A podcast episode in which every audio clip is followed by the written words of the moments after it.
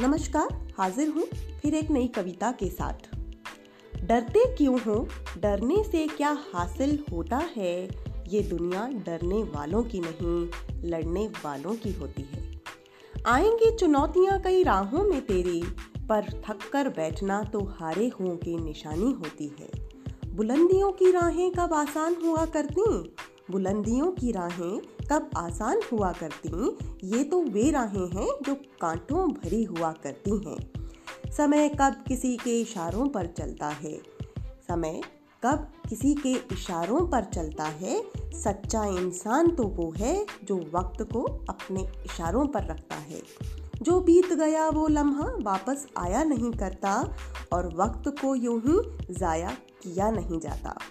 ज़रूरत है बदलाव की ज़रूरत है बदलाव की तो खुद को बदलना पड़ता है। नामुमकिन कुछ नहीं ज़माने में, बस थोड़ा सा नज़रिया बदलना पड़ता है। अगर हो हौसला कुछ कर दिखाने का तो वक्त को भी ठोकरों में रखना पड़ता है।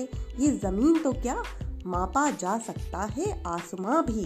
ये ज़मीन तो क्या नापा जा सकता है, आसमां भी। बस हौसले के पंखों को परवाज देना पड़ता है।